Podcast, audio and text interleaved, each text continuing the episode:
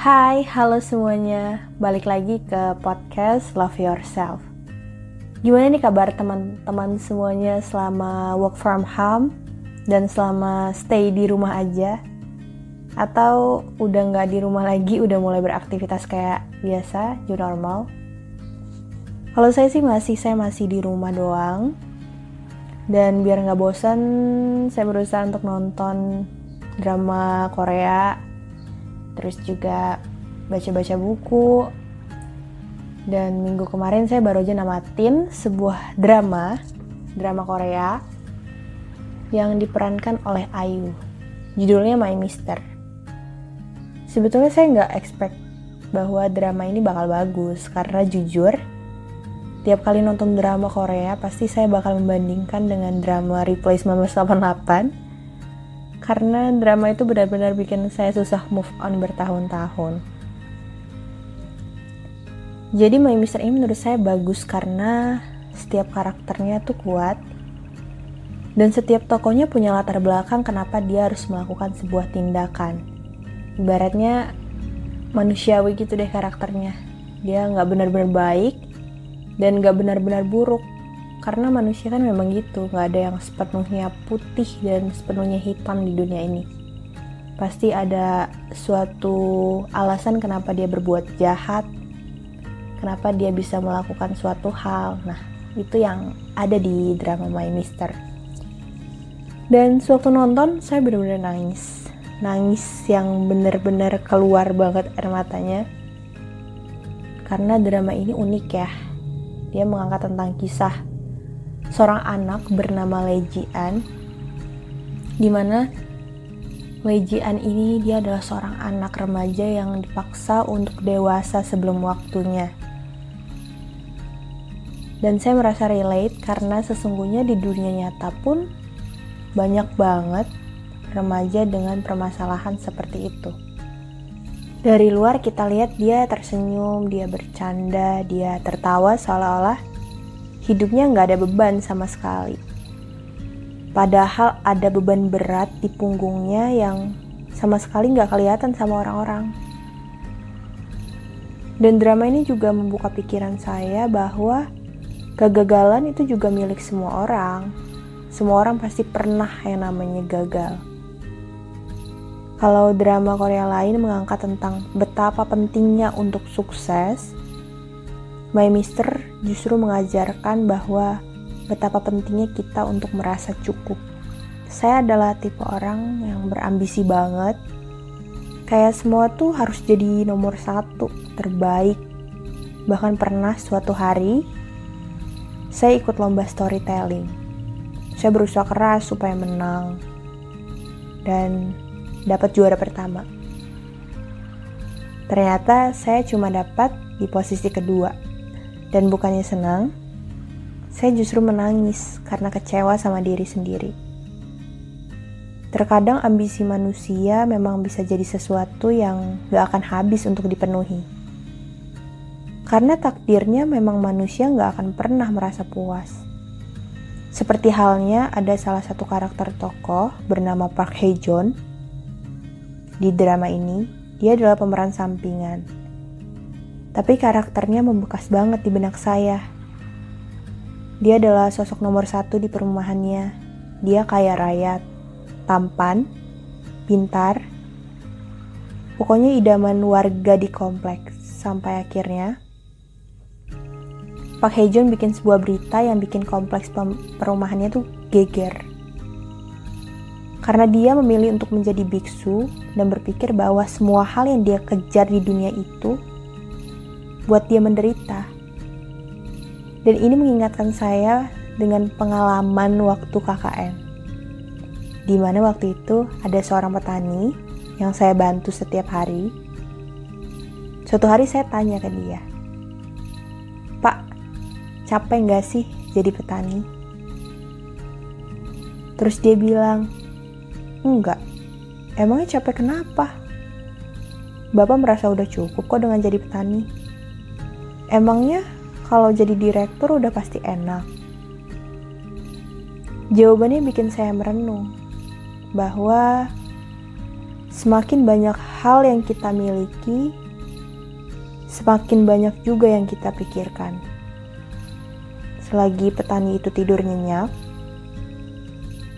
ada orang-orang gak bisa tidur karena mikirin harga saham yang naik turun, keinginan buat ganti HP baru biar gak ketinggalan zaman, atau cicilan rumah dan mobil yang belum kelar, tas branded yang belum punya, sepatu bermerek, dan lain-lain. Semua orang berjuang begitu keras untuk membeli sesuatu yang tujuannya memuaskan ego orang lain agar dirinya bisa dilihat tanpa tahu apa makna dan esensinya melakukan itu. Merasa cukup, saya pikir itu seni yang gak dimiliki sama generasi milenial. Karena kita hidup dengan internet, di mana kehidupan orang lain bisa kita lihat 24 jam dan merasa begitu dekat mudah banget bagi kita untuk buat perbandingan, misalnya lihat mau di Ayunda. Kita langsung menjat diri kita. Gila dia pinter banget, apalah gue yang kentang ini. Padahal kesuksesan seseorang pun dipengaruhi sama privilege. Setiap hari, kita dihantui sama sosial media menampilkan serba sempurna. Luar biasa, harmonis, sehingga kita yang cuma rebahan ngerasa dunia kita tuh kayak sampah banget. Padahal nggak ada yang salah dengan hidup biasa-biasa aja. Luar biasa itu kan ilusi. Kenyataannya kita hanya ada di tengah-tengah. Merasa paling cantik, kaya, pintar, berbakat. Itu cuma ambisi yang nggak akan pernah kelar. Ya nggak ada yang salah sih dengan mengejar ambisi, itu juga sesuatu hal penting. Tapi ada baiknya kita memahami apa arti kata cukup. Kita harus tahu waktu di mana harus berhenti, istirahat, dan kapan harus melanjutkan perjalanan. Ada sebuah quotes di drama My Mister yang terngiang-ngiang di kepala saya. Ada pemeran sampingan bernama Konara dia itu seorang artis yang gagal. Kemudian suatu hari, dia ikut makan malam sama sekumpulan orang-orang yang gagal. Dan ada salah satu dari mereka marah, lalu bilang, "Kenapa kamu gabung sama kami? Apakah bergabung bersama kami itu membuat kamu merasa lebih baik?" Karena itu berarti ada orang-orang bernasib lebih buruk dari kamu. Lalu Konara nangis dan bilang, "Saya kesal dengan orang-orang yang bertingkah bahwa mereka orang sempurna. Kemudian mereka berlomba-lomba memperlihatkan kesuksesan. Itu membuatku kesal karena merasa bahwa diriku gak berguna. Apa yang salah dengan gagal? Gagal, hancur, jatuh, itu gak masalah asal kamu tetap hidup dan bahagia. Dan itu benar kan? Sebuah bangunan nggak akan berdiri tegak kalau nggak ada pasir. Sekecil apa pun dirimu, peranmu, tetaplah hidup karena kamu berharga. Atau ada juga adegan di mana ada seorang pemeran, saya lupa namanya siapa tapi dia di sini berperan sebagai seseorang yang punya toko kelontong atau toko restoran makan gitu deh. Saya lupa itu namanya apa. Lalu dia bilang, "Aku suka mendengar suara langkah kaki orang-orang dan mendengar itu dari balik selimut membuatku sedih dan membuatku merasa sendiri karena aku satu-satunya orang yang merasa enggak bergerak. Jadi terkadang aku akan duduk di jendela setiap pagi untuk mendengar langkah kaki mereka, sehingga aku merasa bergerak bersama mereka juga. Ini sama dengan tujuh nasihat dari Ali bin Abu Thalib, yaitu beliau bilang, "Jangan pernah membicarakan hartamu di depan orang miskin." Jangan pernah bicara kesehatanmu di depan orang sakit. Jangan pernah bicara kekuatanmu di depan orang lemah. Jangan pernah bicara kebahagiaanmu di depan orang yang lemah. Dan jangan bicara kebebasanmu di depan orang yang terpenjara. Jangan pula bicara tentang anakmu di depan seseorang yang tidak mempunyai anak. Dan terakhir, jangan bicara tentang orang tuamu di depan anak yatim. Saya percaya bahwa karya yang bagus adalah sebuah karya yang dapat menggerakkan hati banyak orang. Inti drama ini yaitu menegaskan bahwa semua orang pasti pernah mengalami kegagalan.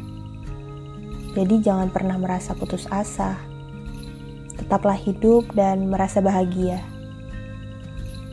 Setiap orang, entah muda ataupun tua, mereka punya masalah berbeda-beda yang gak layak untuk dijadikan kompetisi karena nggak akan ada yang menang ataupun kalah. Banyak banget orang dewasa kurang bijaksana. Kalau ada remaja curhat tentang cinta atau kehidupan, mereka akan berkomentar, Ya ampun gitu aja sedih, kamu kan belum ngerasain asam garam kehidupan. Padahal kita semua tahu, kapasitas hati tiap orang tentang suatu masalah itu berbeda-beda. Jadi, apa pun masalah yang sedang kamu hadapi, apa pun kegagalan yang kamu jalani, jangan lupa untuk berusaha menemukan kata bahagia, karena hidup yang singkat ini terlalu berharga untuk dilewati dengan kesia-siaan dan perasaan penuh putus asa.